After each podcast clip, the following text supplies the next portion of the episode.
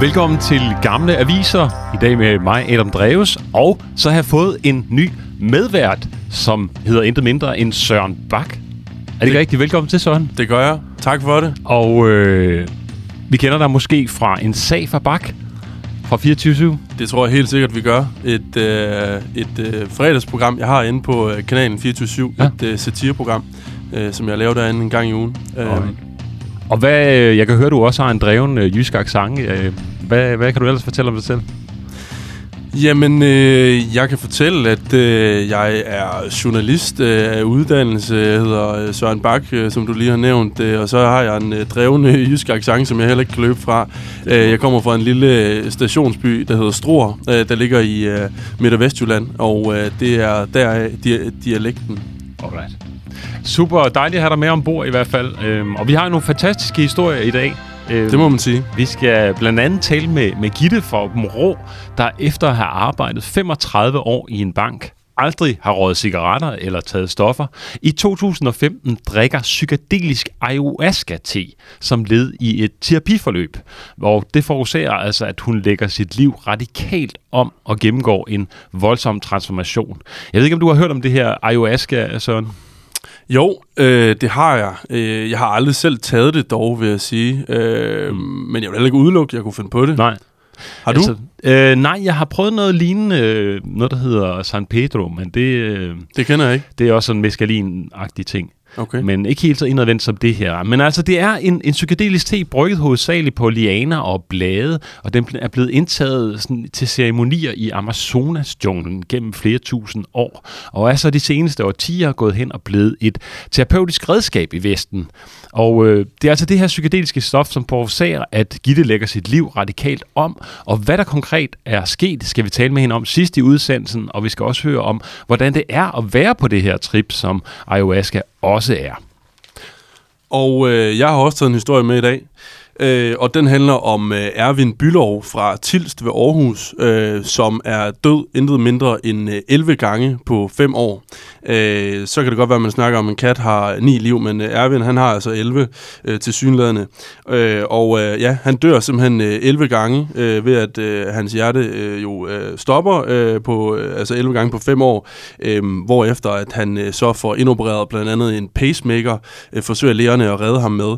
Øh, de forsøger også at give ham et øh, kunstigt hjerte og en, øh, en, en, øh, ja, en hjertepumpe og øh, altså remedier, der ligesom skal holde hans hjerte i gang, og mm. det mislykkes også, indtil han så til sidst øh, øh, får indopereret et et, øh, et øh, donorhjerte i 2017, og øh, da Ekstrabladet taler med ham i 2017, den her artikel, jeg har taget med, der er han, øh, der har han fået indopereret det her øh, donorhjerte og øh, er i bedring, øh, men der er så også en hel masse komplikationer forbundet med det her med at få et donorhjerte.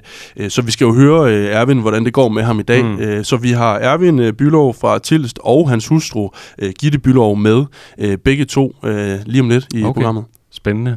Og vi skal jo selvfølgelig også høre, hvordan det er at dø 11 gange øh, på, på 5 år. Det lyder helt sindssygt. Det er ret meget, ikke? Og så skal vi altså også have lidt ananas i egen juice. Øh, Lige for tiden, der løber X-Factor jo over skærmen på TV2, men det hele startede tilbage på DR i 2008, og har således været en slags institution i Danmark i 14 år. Hvert år siger Thomas Blackman, at det er den bedste sæson nogensinde, og hvert år hører vi, at øh, deltagerne har mere talent end nogensinde før. Men hvad sker der egentlig med deltagerne og øh, de store håb efterfølgende? Det hører vi knap så meget om.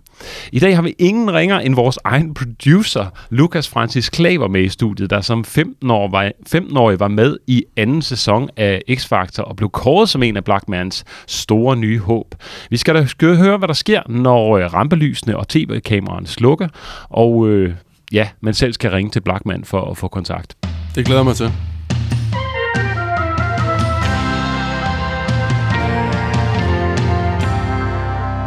Jeg sidder med, øh, med en artikel her fra, fra Ekstrabladet, øh, hvor at øh, rubrikken lyder Ervin, øh, mandsopdækket af sin kone, jeg døde 11 gange. Og den er fra april 2018, og, og Ervin, øh, vi, har, vi har dig med nu, øh, og, vi, og, og du sidder sammen med din, din kone, Gitte Bylov, øh, og, og I, Ja. I, fra, I, I er med begge to. Velkommen til.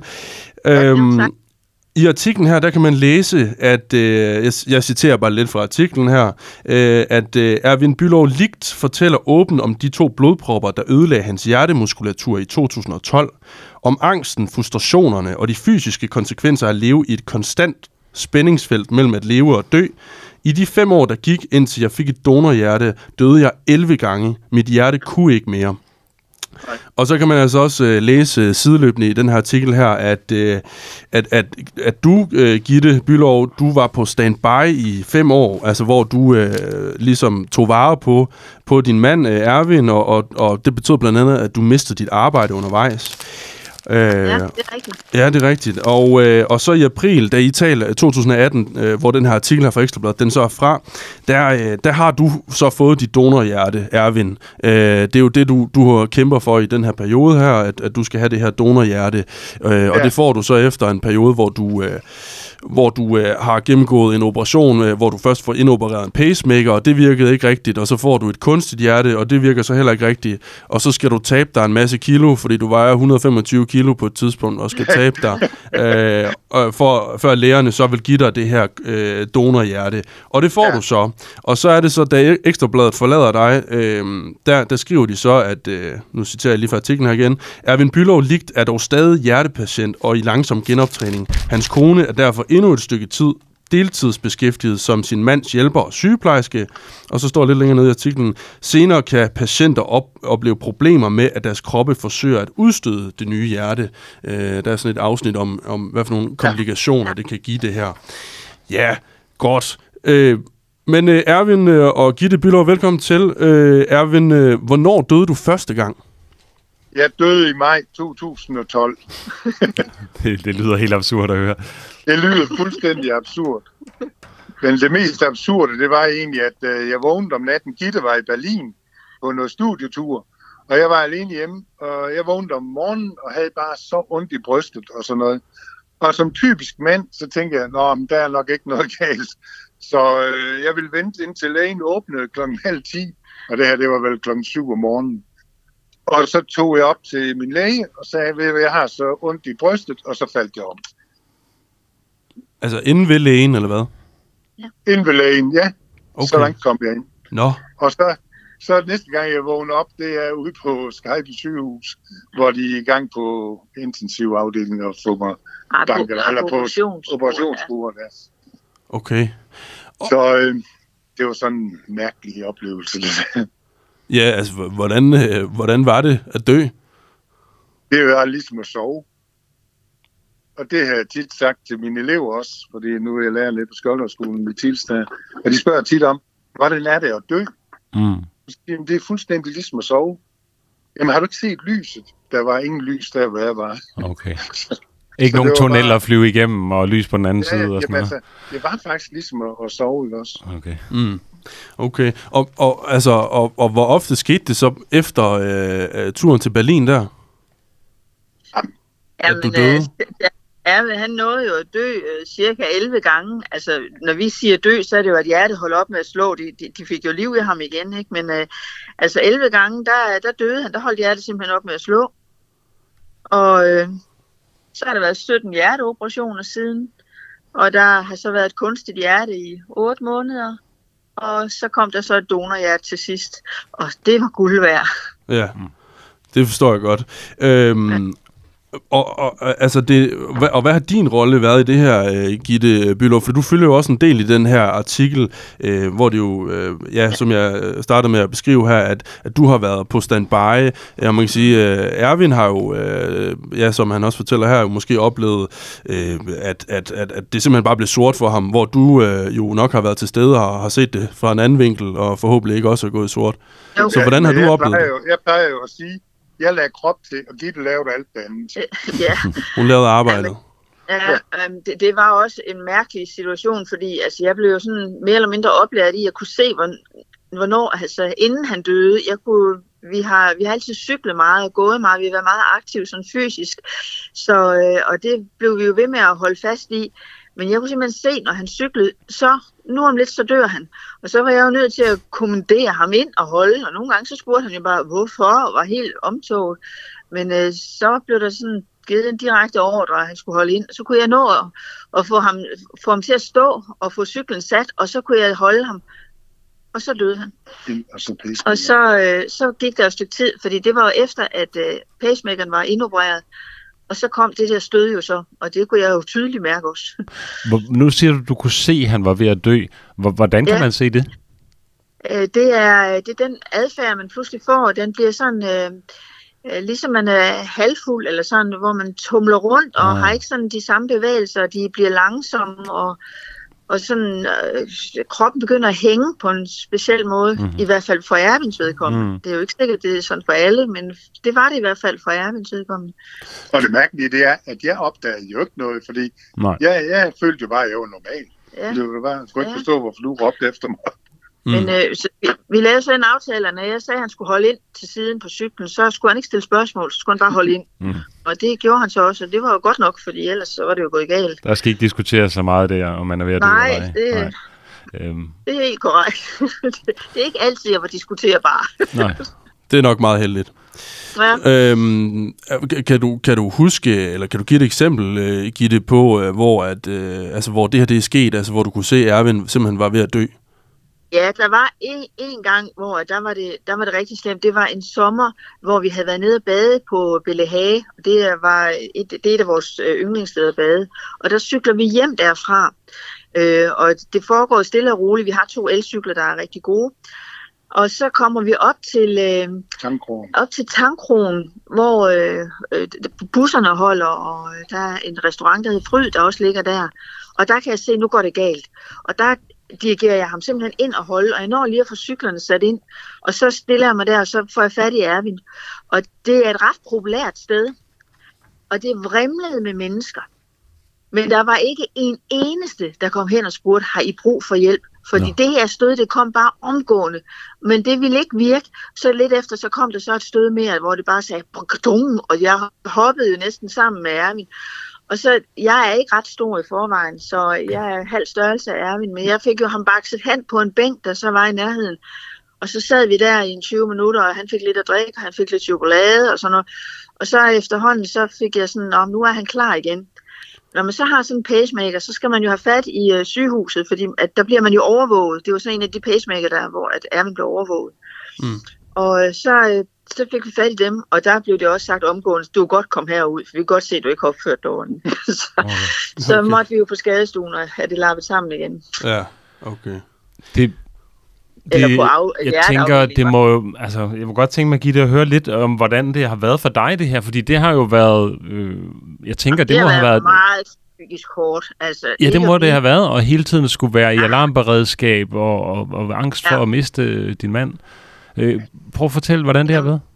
Jamen, jamen, det var jo rædselsfuldt, fordi altså, for det første så øhm, har jeg jo vendt mig til aldrig at sove om natten mere, fordi der kan det jo også komme, ikke også? Så, Okay. okay. så jeg, den mindste lyd, øh, der, var, der var anderledes end dagen før, eller aften før, det var jo nok til, at øh, så var jeg jo bare mere end vågen, altså. Og det det samme om dagen, altså jeg, jeg har jo aldrig slappet af, jeg har jo hele tiden holdt øje med ham og overvåget ham, for at se, hvornår og hvordan og hvorledes tingene, de, øh, de gik galt.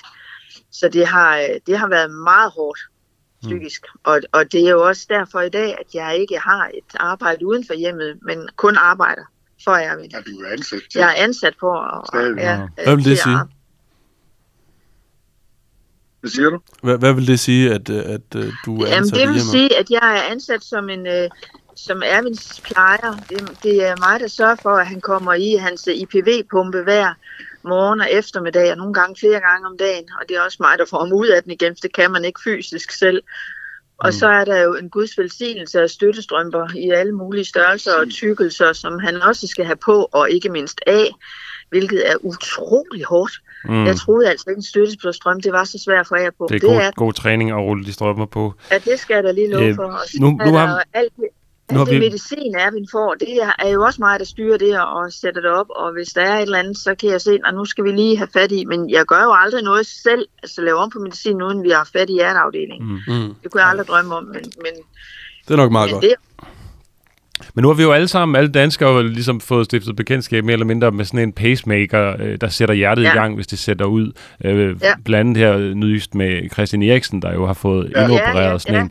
Og den ja. virker jo til at fungere upåklageligt hos ham. Øh, nu er han jo også en ung sportsmand og så videre, men altså, øh, jeg kan forstå, at det har, det har så ikke helt virket efter hensigten hos, øh, jo, hos jo, Erwin. Jo, jo, jo. Men hvordan, hvad, hvad, hvordan, altså det du skulle alligevel holde øje med, om det virkede, eller hvordan? Øh, ja, men det var fordi Erwins hjerte var så dårligt. Ah, okay. For Eriksens hjerte er jo et øh, ungt, øh, velfungerende hjerte, går jeg ud fra. Øh, jeg det har håber jo vi da. Det også. Erwin, han er jo en ældre herre, som øh, har, røget og drukket måske lidt rigeligt i forhold okay. til, hvad man ellers skal gøre i, til et hjerte. Og, og de der øh, skavanker, det er ikke godt, og, og det er rigtig dårligt øh, kombination, hvis man har røget.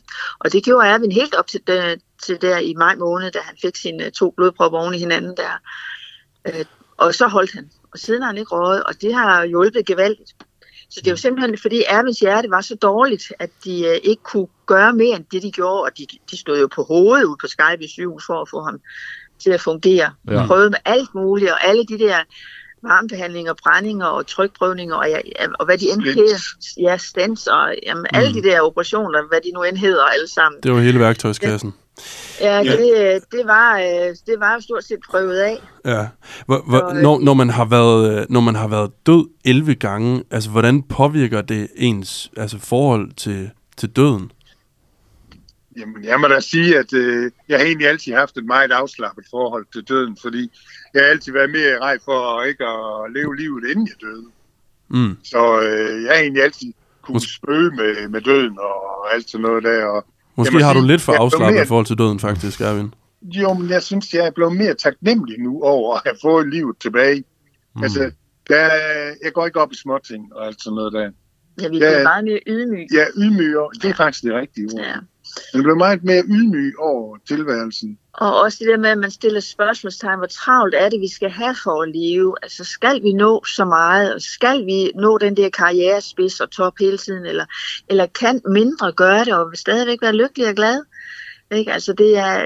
Altså, det, det kommer til at lyde helt forkert, det jeg siger nu, men altså, det har været en god... Øh, øh, opvågning for at se, at man, man kan altså også godt klare sig med mindre. Man behøver ikke at skal have alt det fineste fine. Og det... Øh, Jamen, jeg synes det også. Jeg er også enormt privilegeret over, at jeg nu som 71-årig stadig kan arbejde. Ja. På grund af Gitte, at man har stillet Gitte til rådighed til at, at kan, hvad skal man sige, lave den pleje, som ellers en hjemmehjælper eller nogen andre skulle have lavet. Mm, okay. Så vil jeg jo ikke kunne arbejde, fordi ja. det, det er jo her nu, jeg skal hjælpes. Mm det er klart. Og det er det jo stadigvæk, så øh, det er jo, det er jo skønt at komme på arbejde hver dag stadigvæk, og det er så livsbekræftende. Så. Æ, Erwin, øh, i artiklen her, der kan man også øh, læse, at der er en, øh, en, en, en, øh, en ekspert, som udtaler sig omkring de her øh, øh, hjertetransplantationer, hvor han siger, at, at øh, typisk så, øh, så kommer man faktisk til at, at leve øh, længere. Øh, og du har jo også fået en, en, en yngre mands hjerte. Øh, ja. ja kan du, kan du ligesom mærke forskel fra dit, uh, dit gamle hjerte og så dit nye hjerte? Jamen, jeg kan i hvert fald mærke meget forskel nu her. Altså, jo længere tid det går efter transplantationen, fordi jeg synes, jeg får mere og mere energi. Altså, ja, min træning, altså, jeg, når jeg ser tilbage på, øh, hvad jeg kunne for fem år siden, der kunne jeg jo ikke ret meget efter transplantationen. Ja, der kunne du mindre end inden. Ja, men så øh, har jeg jo stille, eller Gitte har jo stille og roligt pisket mig frem. Både kostmæssigt, okay. men også motionsmæssigt. Og vi har en bil, altså som vi siger, vi cykler altid og går. Mm. Og også ved, at jeg er på arbejde. Jeg går jo 10.000 skridt minimum hver dag hernede på skolen. Og, og mm. sådan noget. At jeg bliver bedre og bedre og bedre og bedre set. Jamen, det er godt at ja. høre. Det lyder til, at... Så er det gamle øh... Ja, jamen, det kan man ikke komme udenom. Okay, nå, men det lyder som om, at vi kan konstatere, at, øh, at det går godt med dit hjerte, Erwin, og det går også godt med dig, Gitte. Øh, okay, ja, okay. Det er godt. Jamen, øh, held og lykke med held det begge to det. Øh, fremadrettet. Jo, tak. Og tak, tak for snakken. Selv tak. Selv tak. Hej. Næste mand håber også, at denne dag kan vende op og ned på hans liv. All you want is me. Ej, der var en. Hey, cool stil. Tak. Sådan der. Hvad hedder du? Jeg hedder Lukas. Lukas, hvor gammel er du? Jeg blev 15 i lørdags. Så Lykkes, du må lige præcis være med. Total god stil. Når man ser talent, så er man ikke i tvivl. Ja, når man ser talent, så er man ikke i tvivl. Lige for tiden løber X-Factor over skærmen på TV2, men det startede tilbage i DR 2008 har således været en slags institution i Danmark i 14 år. Og hver år siger Blackman, at det er den bedste sæson nogensinde, og hvert år hører vi, at deltagerne har mere talent end nogensinde tidligere. Men hvad sker der egentlig med deltagerne og det store håb efterfølgende? I dag har vi fået øh, Lukas Francis øh, Klaver fra X-Factor med i studiet. Og Lukas, han er jo også vores producer. Du har også været herinde som, øh, som vært, øh, Ja, medvært. det, det var den noget. sidste plads, jeg ligesom manglede her i forhold til, Ja. det var at være gæst. Nu kan vi snart ikke øh, få dig mere på. Mælker mere på mig. Nej, øh, men det er jo en spændende historie. Altså, øh, jeg har fundet en artikel her fra Politiken fra 2009, som jo er måske ikke er verdens mest spændende artikel. Øh, for hvad skal man skrive om de her unge mennesker på 15 år? Altså, det er jo begrænset, øh, hvor meget kød der er på dem. Øh, De nogle for, gange de er der. formåede alligevel at få skrevet en del, ikke? Så. Okay.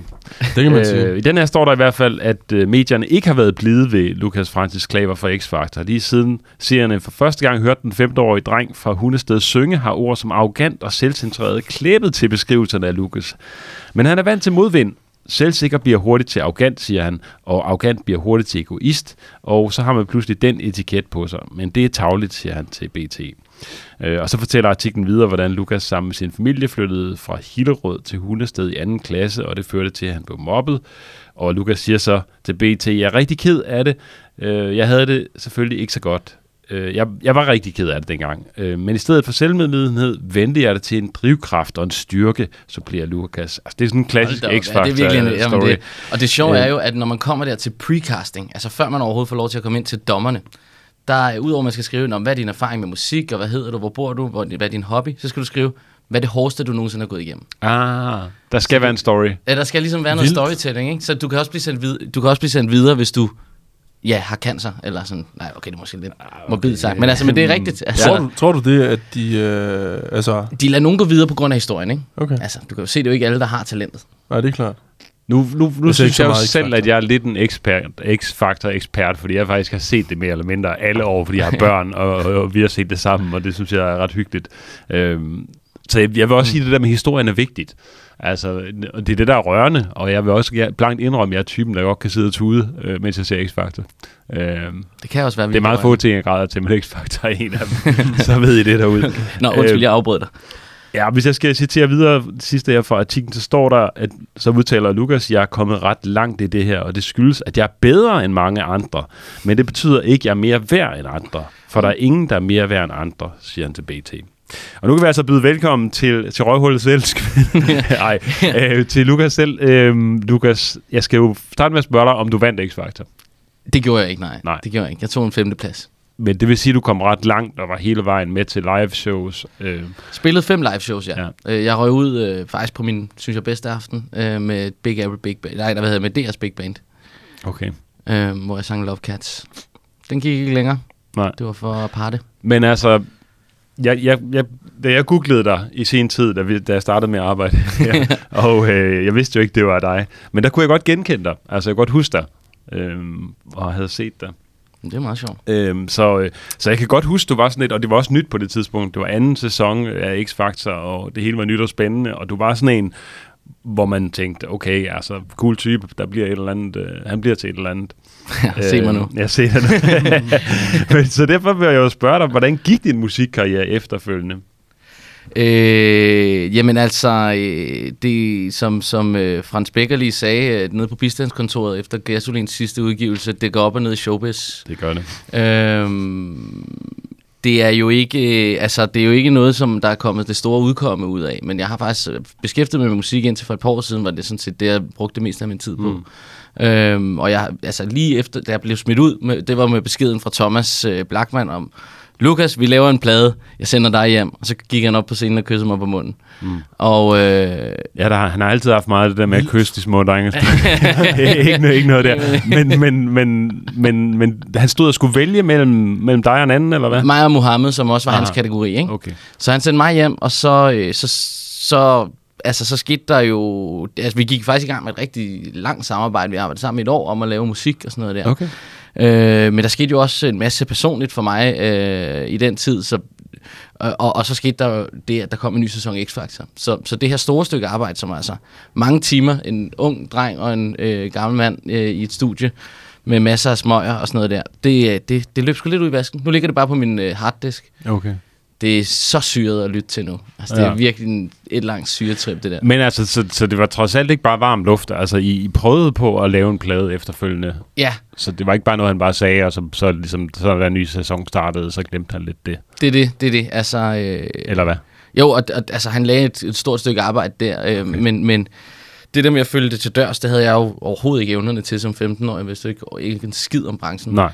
Øhm, og det øh, kunne han heller ikke, eller det satte han ligesom heller ikke i gang. Så det var derfor, jeg tror egentlig, hovedårsagen til, at det bare døde, ja. var sådan, der var ikke rigtig nogen, der lige vidste, hvad de skulle gøre med det, mm. for at gøre det færdigt. Jamen, det er jo rigtigt, du siger, altså, fordi du var jo virkelig, du var lige fyldt 15, da du startede, og, ja. øh, og hvis der er nogen, der skal holde dig til ilden, eller sørge for, at det bliver øh, afsluttet det projekt, så må det jo være den voksne.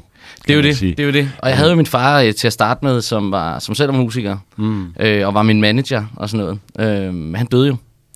Okay øh, lige efter X-Factor. Øh, så det vil sige, den der vejviser ind i branchen, det skulle så være Thomas. Mm. Og det var det også lidt, øh, men, men den kom ikke i mål, det gjorde den ikke. Hvordan stoppede det? Altså, det gled bare ud i sandet. Hvordan, altså holdt han op med at kontakte dig, eller prøvede du at kontakte ham, eller?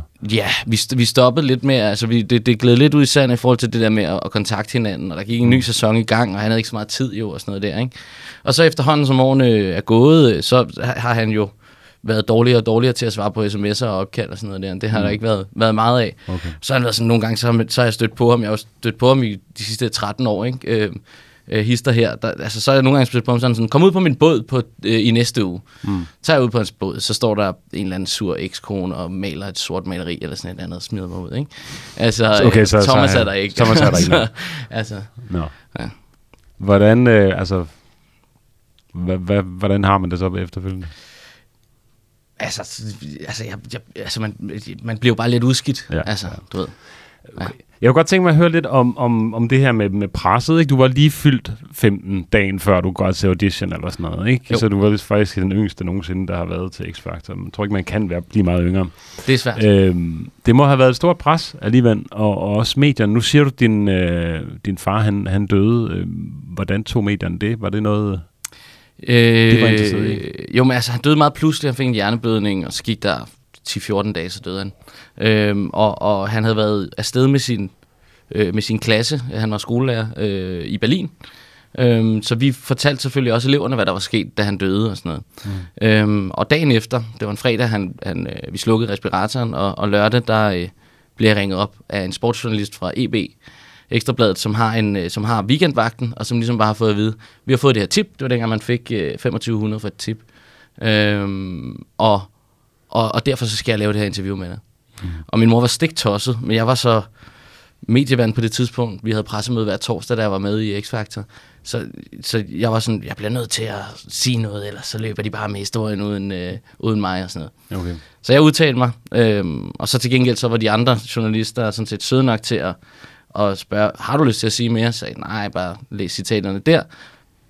Og så var det jo på forsiderne over det hele. Ja. Lukas, og kolon, min far døde. Hvordan var det? Det var... Altså på en eller anden måde, altså det var også, øh, da vi snakkede forinterviewet øh, Adam der, altså på en eller anden måde var det lidt rart, at jeg ikke behøvede at sige det til alle.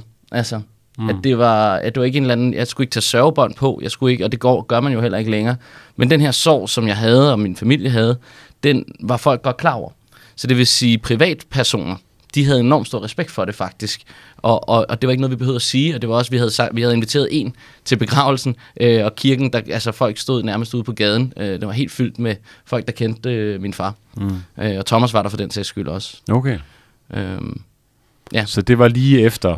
Øh, det var lige så... efter, det var der i, i maj øh, 2009. Okay, og han har jo siddet med til, til programmerne, tænker jeg, inde i studiet og klappet, som familien du gør, og så går man ned og krammer sin, øh, sin far og mor bagefter. Ja, lige præcis, ja. lige præcis. Ja. Øh, det, ja, jeg sad der, og han ja, jeg sagde, uh, var vi stolte, og sådan noget der, ikke? Var med på ja. billederne. Var det så dig, der tog telefonen, da Ekstrabladet ringede, eller...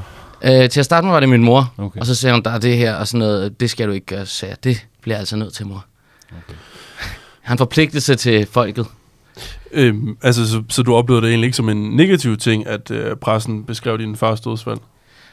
Det gjorde jeg faktisk ikke, nej. Altså, øh, min mor var, altså, og jeg vil også sige, det måske heller ikke, altså, øh, det var ikke noget, jeg havde nået at bearbejde som sådan. Og, øh, og jeg tror også, jeg tog lidt en, en, en stærk rolle på mig i familien også, øh, der da, da min far døde. Så, så det var noget, jeg ligesom så måske lidt mere udefra. Øhm, og når jeg tænker tilbage, så ser jeg egentlig kun de fordele, der nemlig er i, at ja, så vidste de det, og, og de var, de havde respekt nok for at være, ikke at presse på og sådan noget der, øh, journalisterne. Mm. Så jeg er faktisk ikke sur over det. Men jeg var overrasket. Jeg troede, at normalt, når der var sådan en forside, min far er død, at det var fordi Peter Myggen havde ringet øh, til Se og Hør, ikke? Men det er det jo ikke. altså, det er dem, der har opsnuset det et eller andet ja. sted. Mm. Der er en, der har tjent 1.500 kroner der. Ja. Mm. Øhm.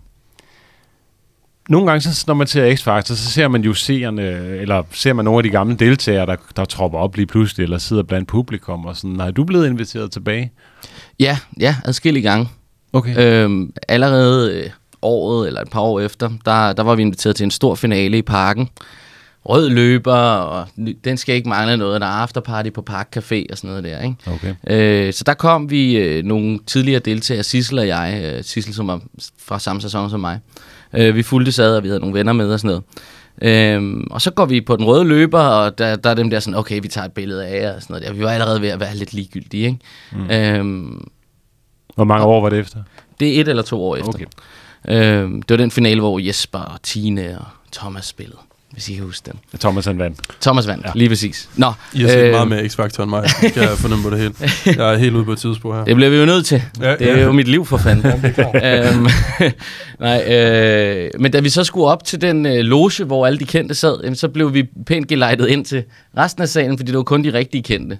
Det var kun Nikolaj Likos og familie, og så, altså, de rigtig kendte, der skulle op i logen, og så skulle vi andre sådan set bare ned til det almindelige publikum, også tidligere deltage. Og, og det har lidt været en gennemgående behandling af os. Det er, vi bliver sgu ikke behandlet som stjerner i hvert fald. Altså, så, så, så, så lad mig lige få det på plads. Altså, I bliver inviteret til at komme som nogle særlige gæster, ja, og så er der røde løber og hele pivetøjet, men så når I ligesom skal ind til VIP-området, så bliver I ligesom gelejtet væk og får lov til at stå blandt de almindelige publikummer. Ja, og Men du der ved, må det var da... næsten lidt besværligt, fordi for enden den røde løber var ligesom lavet til, at de kendte skulle gå den vej op ad trappen. Så de var sådan, hvis du lige går under det, og så tilbage ud, så kan du tage en bagindgang ind i parken. Ikke? Aha, okay. Hvordan, øh, hvordan føler man sig så, når man står der øh, og bliver... Igen, altså udskidt. Øh, altså... Øh, man føler, altså, og det er jo ikke fordi, man skal rende rundt og have stjernenykker eller sådan et eller andet, men, men hvis man gerne vil producere stjerner, som er det X-Factor og Blue gerne vil, øh, så skal man også behandle dem som stjerner. Ja. Og det, det følte jeg i hvert fald ikke, vi blev. Nej. Øh. Talte eller sådan, var det noget, I talte om det her, den måde, I blev, be- blev behandlet på efterfølgende, hedder det?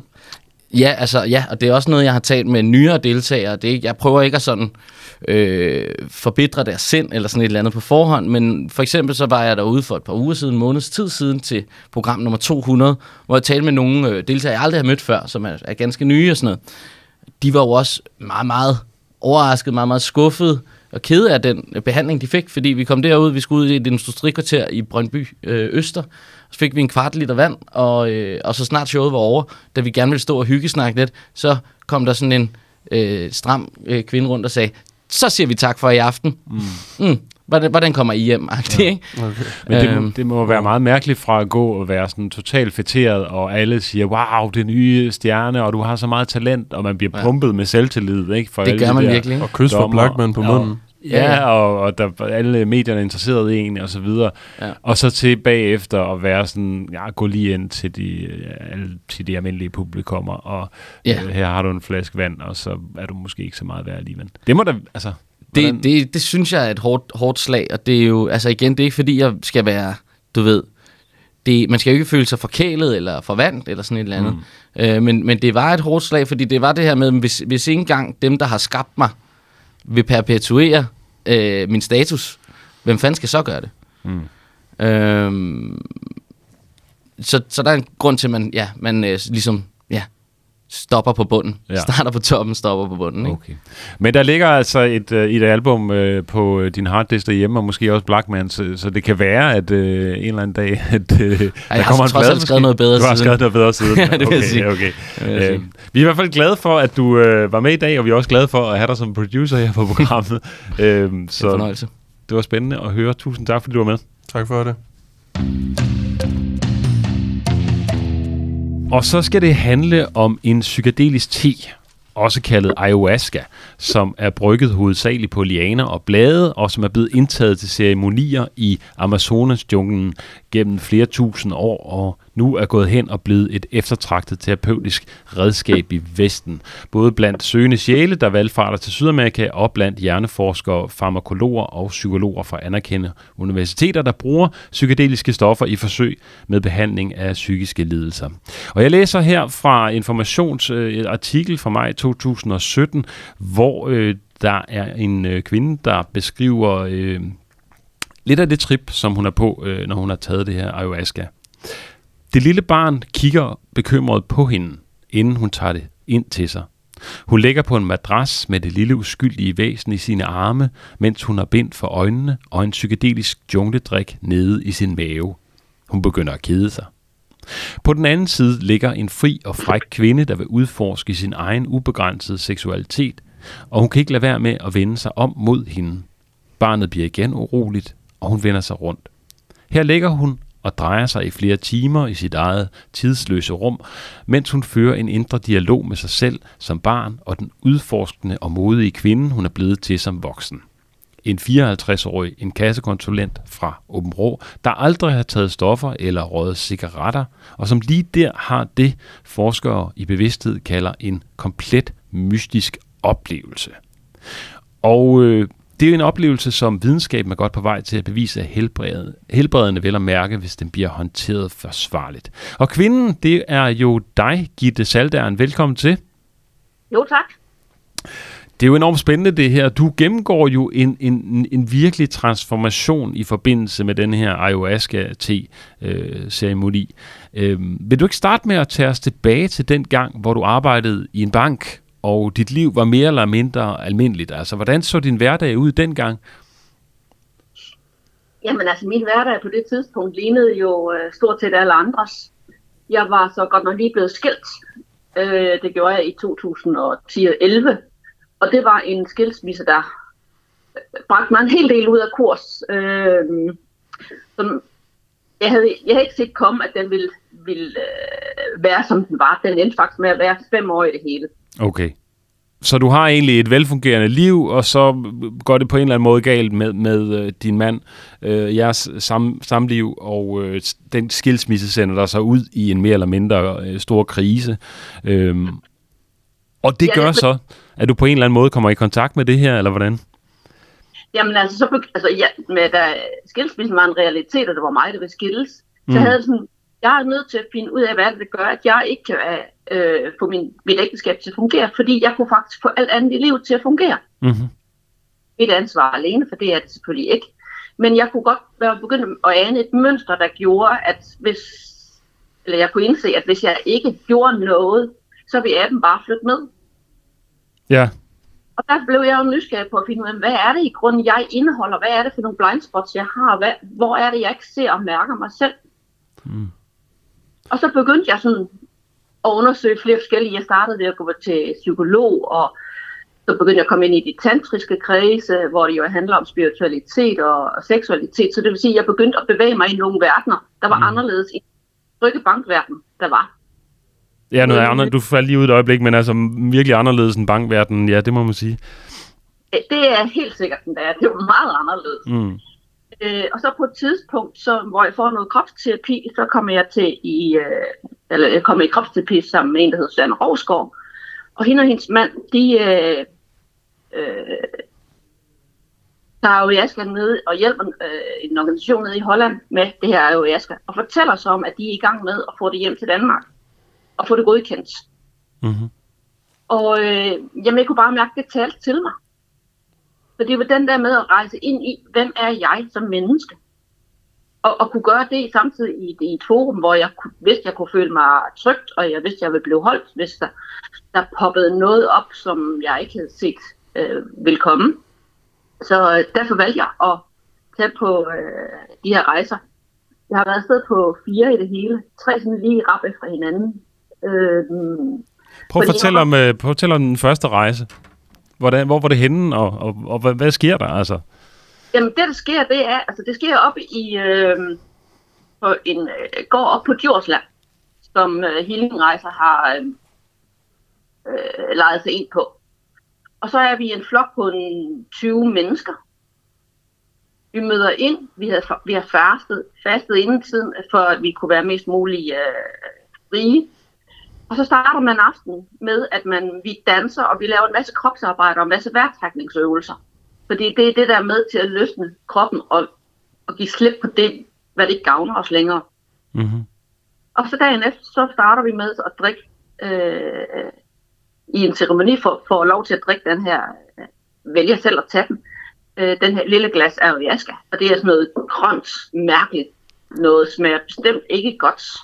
Nej. Og så bliver, og så, vi får et glas eller to glas, hvis det er det, vi har brug for. Og så bliver vi simpelthen guidet nærmest ind i en trance. Men i det øjeblik, vi så lægger os ned, så, øh, ja, så sker der bare noget, alt afhængig af, hvor åben du er, og hvor modtagelig. Nogle ligger bare fuldstændig stille og tager informationer ind til sig. Mm. Andre, de uh, har virkelig en kamp, fordi de skal give slip på noget, der de synes, der er mørkt og ulækkert og, øh, og forfærdeligt. Jeg har sådan en, en mild rejse, øh, fordi jeg er bare nysgerrig og kigger på, hvad er det, der kommer. Øh, Gitte, spørge, Gitte så, jeg hedder Søren, jeg er også lige med her sammen med Adam. Øh, jeg kommer bare til at tænke på, når du siger det med, at man bliver guidet ind i en trance, hvordan foregår det sådan helt konkret? Jamen det gør, at, at øh, de to ceremonimester, der er der, de, øh, ja, hvad gjorde de i grund? De øh, er faktisk en form for en bøn eller for en meditation, hvor man visualiserer eller fortæller om, øh, hvad det er, man kan møde.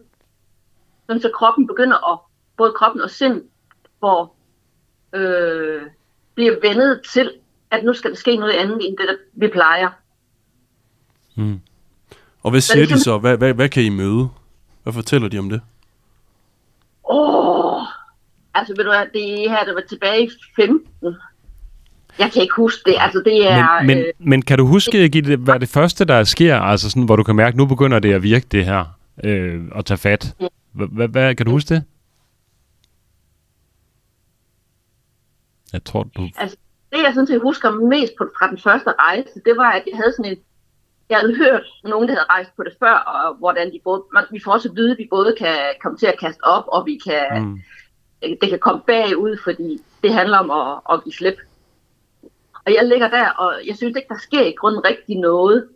Så bliver jeg enig med mig selv om, jamen altså, nu, nu må jeg da gå ud på toilettet, for noget skal der ske. Mm-hmm. Og så da jeg så sidder ude på toilettet, og det er sådan lidt sjovt, fordi jeg altid, når jeg har brug for at være mig selv, så er jeg altid gået ud på toilettet og fået de gode tanker. Så det var måske det, der skulle ske her mm. også. Og så mens jeg i grunden så sidder derude, så kan jeg godt mærke, at der sker en rigtig masse i min krop, og mine ben de begynder at ryste, og øh, men, men det bliver på sådan en blød måde, der gør, at jeg er ikke helt urolig, men jeg kan bare føle, at der er noget, der falder på plads inde på mig. Jeg mm. ved ikke, hvor længe jeg sidder derude. Der sidder en guide ude på den anden side for at holde øje med mig, fordi man ved ikke, hvad der sker. Så på et tidspunkt her, nu må jeg hellere lige stoppe. Så tager jeg mig et, øh, at gå ud og gå over til de andre. Tager mig et glas vand, og det var bare sådan følelsen af at drikke det her glas vand. Det var som om virkelig at drikke noget, der var blot, lækkert, fuldstændig rent. Jeg har aldrig smagt noget vand, smagt så godt. Og det var altså bare det fra vandhænden af. Så kigger jeg mig lige i spejlet, mens jeg skal til at vaske hænder. Og så ser jeg et eller andet, og siger, det er mærkeligt det her. og så går jeg, spejl, så går jeg tilbage til spejlet igen. Og det gør jeg så et par gange. Fordi det, jeg ser inde i spejlet, det er faktisk øh, Mother Teresa. Jeg ser ikke mig, mig selv. Wow. Jeg ser mig. Og det er weird. Hvor... Vi kommer tilbage lidt om det, og det jeg så bliver spurgt om, det er, siger, hvad, det er så, altså, hvad er det for nogle værdier, Mother Teresa hun har? hvad betyder Mother Teresa for mig? For selvfølgelig er jeg jo ikke Mother Teresa. Mm. Og det, der øh, kommer til mig, det er, at jamen, altså, det er jo hendes øh, øh, barmhjertighed, hendes ubetingede kærlighed og hendes øh, retfærdighed og evne til at gøre en forskel. Mm. Så det billede, og det jeg kunne tage mig med derfra, det var det der, gud, det er jo det her, jeg indeholder. I, i informationsartiklen her, som jeg startede med at læse op, der, øh, der beskriver du faktisk sådan en del af trippet. Jeg ved ikke, om det er det her eller en af de senere rejser, men det, det er sådan, det, du... Det, det er en af de senere. Ja, hvor du lægger sådan med, du, på den ene side er der et lille barn, som du ligesom skal tage vare for, vare på, ja. og på den anden side ligger der en, en moden kvinde, øh, som har, har en, en udforskende og modig kvinde, som har en, en, en, en voldsom seksualitet, eller vil gerne realisere sin seksualitet. Altså, ja. øh, hvad, hvad, hvad betyder det for dig, det, det dilemma der? Altså, hvad, hvad... Jamen, nej, det er jo, at altså, jeg, vi har en dobbelthed i livet. Og det er det på den ene side, øh, er vi noget, og på den anden side er vi noget andet. Og her i det her tilfælde, øh, jeg havde jo efter min skilsmisse jo fundet ud af, at seksualitet faktisk var meget andet, end det jeg havde oplevet i mit eget ægteskab. Det er også derfor, jeg opererer som, blandt andet som integral seksolog i dag. Øh, men jeg kunne ikke altså, virkelig øh, få kontakt til hende og, og virkelig ture og udleve hende, men jeg kunne godt mærke, at jeg havde hende inde i mig. Kan du, kan du prøve at gøre, gøre det lidt mere konkret? Altså, hvad, hvad, hvad var det, seksualitet var mere end, eller hvad var det for en seksualitet, du havde i et ægteskab, som du fandt ud af ikke var, var nok, eller var mere? Jamen, altså, seksualitet er jo forbundet med rigtig meget skyld, skam og tabu. Og vi snakker jo ikke om det, og vi får ikke rigtig lov til at udtrykke os. Det, jeg har jo har lært efterfølgende nu her, det er jo, at vi har jo en seksuel energi, som faktisk i min verden i hvert fald er vores livsenergi. Og hvis vi lukker ned for vores seksualitet, lukker vi også ned for vores livsenergi. Seksualitet mm. burde være vi har. Øhm, fordi uden seksualitet var ingen, ville ingen af os være til. Mm. Men vi er jo blevet lukket ned, fordi det er forkert, det er skamfuldt. Øh, vi tror, vi skal have sex øh, for at gøre den anden glad og så videre. Der er rigtig mange andre ting bundet op på det. Så det der med at være den frie seksuelle kvinde, er mange, der ikke er roligt. Så du øh, altså rent fysisk et, et, et, et øh, lille barn, der lå og kiggede på dig, eller hvad? Ja, jeg havde det, jeg, det føltes simpelthen som om barnet lå i mine arme. Hvordan så barnet, barnet ud? Når barnet så var urolig, så gjorde jeg jo det, så, fordi jeg var jo også den, altså, jeg lå jo selv i midten som den, den øh, øh, som den modne kloge kvinde og mor. Så gik jeg over, så fag, omfavnede jeg simpelthen det her barn og fandt ud af, hvorfor var det uroligt. Og så trøstede jeg det, og så faldt det jo i søvn, og så begyndte jeg, det var da jeg så begyndte at kede mig lidt. Jamen, så gik jeg over og var den, den, den frimodige kvinde. Og så gik jeg tilbage til barn, og så sidst så fik jeg kombineret, jeg fik, fik sagt til det her lille indre barn, at jamen, det er ikke farligt at være herude. Det er faktisk sjovt, og det er gode mennesker. Men, men, men Gitte, fortæl mig lige, fandt du ud af igennem det her ayahuasca-trip, at, øh, at du ja. som barn havde været udsat for overgreb? Ja, blandt andet. Okay, ja. så det, det var der ikke noget, der var i din bevidsthed før? Øh, nej, fordi det er sket, mens jeg har været baby, det vil sige, før jeg var to år gammel, okay. og så der, der har man jo ingen sprog, med ingen tanker eller noget. Okay. Øh, og det tror jeg, altså det har nok været kommet til mig i en af de øh, tidligere ayahuasca. Jeg tror, den her det er nummer tre ayahuasca, jeg er på. Mm. Og, og hvordan kan du vide, at det ikke bare er, er noget, du har ligesom trippet over, fordi du har været påvirket? Øh, fordi det gav mening for mig. Aha, okay. Sammensat med noget andet, og nogle andre, altså jeg har også været i, i forskellige andre former for, for terapier, hvor det her, det sådan, altid har været, øh, hvad hedder det, øh, øh, jeg har mødt det i, i forskellige øh, varianter.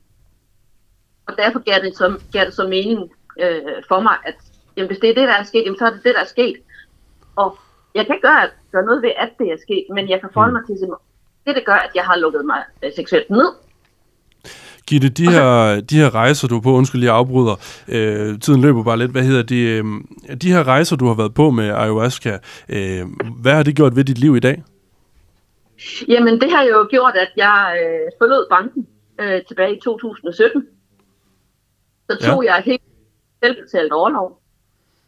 Fordi jeg havde simpelthen brug for at integrere alt det, hvad jeg lærte, havde fået indsigter og mm. fået det integreret i mig. Og i dag øh, har jeg en selvstændig klinik, hvor jeg øh, lige netop hjælper folk med at finde den kerne og komme ud af de historier, de selv fortæller dem. Som både gør den større og gør den mindre. Altså, jeg, jeg får bragt folk simpelthen i, øh, i balance øh, og får fjernet noget af deres, deres egen øh, skyldskam og tabu omkring seksualitet, får fjernet øh, og andre begrænsende overbevisninger. Bruger du, øh, bruger du ayahuasca til det, når du øh, behandler øh, patienter? Eller klienter? Nej. Eller Nej, okay. Det gør jeg ikke. Altså, jeg har ikke brugt ayahuasca siden der i, øh, i 15. I dag så... Øh, øh, altså, men med det indsigt, jeg har fået, har jeg jo grænset rigtig meget ud i mine egne traumer og overbevisninger og blindspots. Og, ja. mm. øh, så, så fra, Gitte, jeg vil afbryde dig her, fordi vi er ved at løbe for tid. Øh, så fra, fra, fra bankverdenen og øh, gennem ayahuasca og videre til, til at være hilende og hjælpe andre mennesker øh, med at, øh, at frigøre deres potentiale. Øh, ja. Det har været en stor rejse. Tak fordi du vil øh, være med her og fortælle om den. Og øh, du er så seksolog i dag, så øh, øh, man kan henvende sig til dig, hvis man er interesseret. Gitte Salderen hedder du. Øh, tak fordi ja. du var med. Jamen selv tak. Altså, jeg synes, det var et vildt interview, vi havde til sidst øh, med Gitte. Øh, hun har jo simpelthen set øh, moder Teresa i spejlet. Øh, og som en, der aldrig har prøvet øh, altså, psykedeliske stoffer af nogen art, så, altså, så bliver det næsten helt inspireret. Ja, sige. det er bare med at komme i gang. Ja. jeg har ellers altid læst det, men aldrig, når man er på altså, psykedelika, så må man aldrig nogensinde kigge sig selv i spejlet fordi at, øh, det, kan, det kan føre mange ubehagelige steder hen. Men det, øh, men, men det gik så godt for hende, kan man sige. Til synlæderne. Ja, vi har været vidt omkring. Vi har hørt øh, Lukas øh, fra X-Factor fortælle om øh, karrierens øh, nedtur i, i forlængelse af øh, X-Factor. Det kan man vist godt sige, kan man ikke det? Jo, øh, det, det synes jeg godt, man kan. Altså, øh, det er jo, øh, jeg synes et meget godt billede på det, det var, at øh, Blackman kommer op og kysser ham på munden på scenen, og hvor han har været 15 år gammel, og siger, at vi skal lave en plade sammen, til at øh, det hele løber ud i sandet, og han står der og bliver øh, sorteret øh, ved, ved, ved festerne ved efterfølgende. Ja. Øhm, ja, det synes jeg er meget sigende. Det, det er meget godt opsummeret. Det er sådan lidt øh, den bagsiden af X-Factor-showet, øh, vi fik fortalt der. Øh, gudskelov har vi Lukas med os øh, endnu, og øh, laver mange gode ting. Det er meget bedre, han er her hos os. Ja, det tror jeg også. Øh, og så hørte vi om Erwin, der døde 11 gange på 5 år. Ja. Også en hæftig historie, altså. Vild historie. Det tror jeg ikke er specielt mange, der kan prale af den statistik, øh, heldigvis.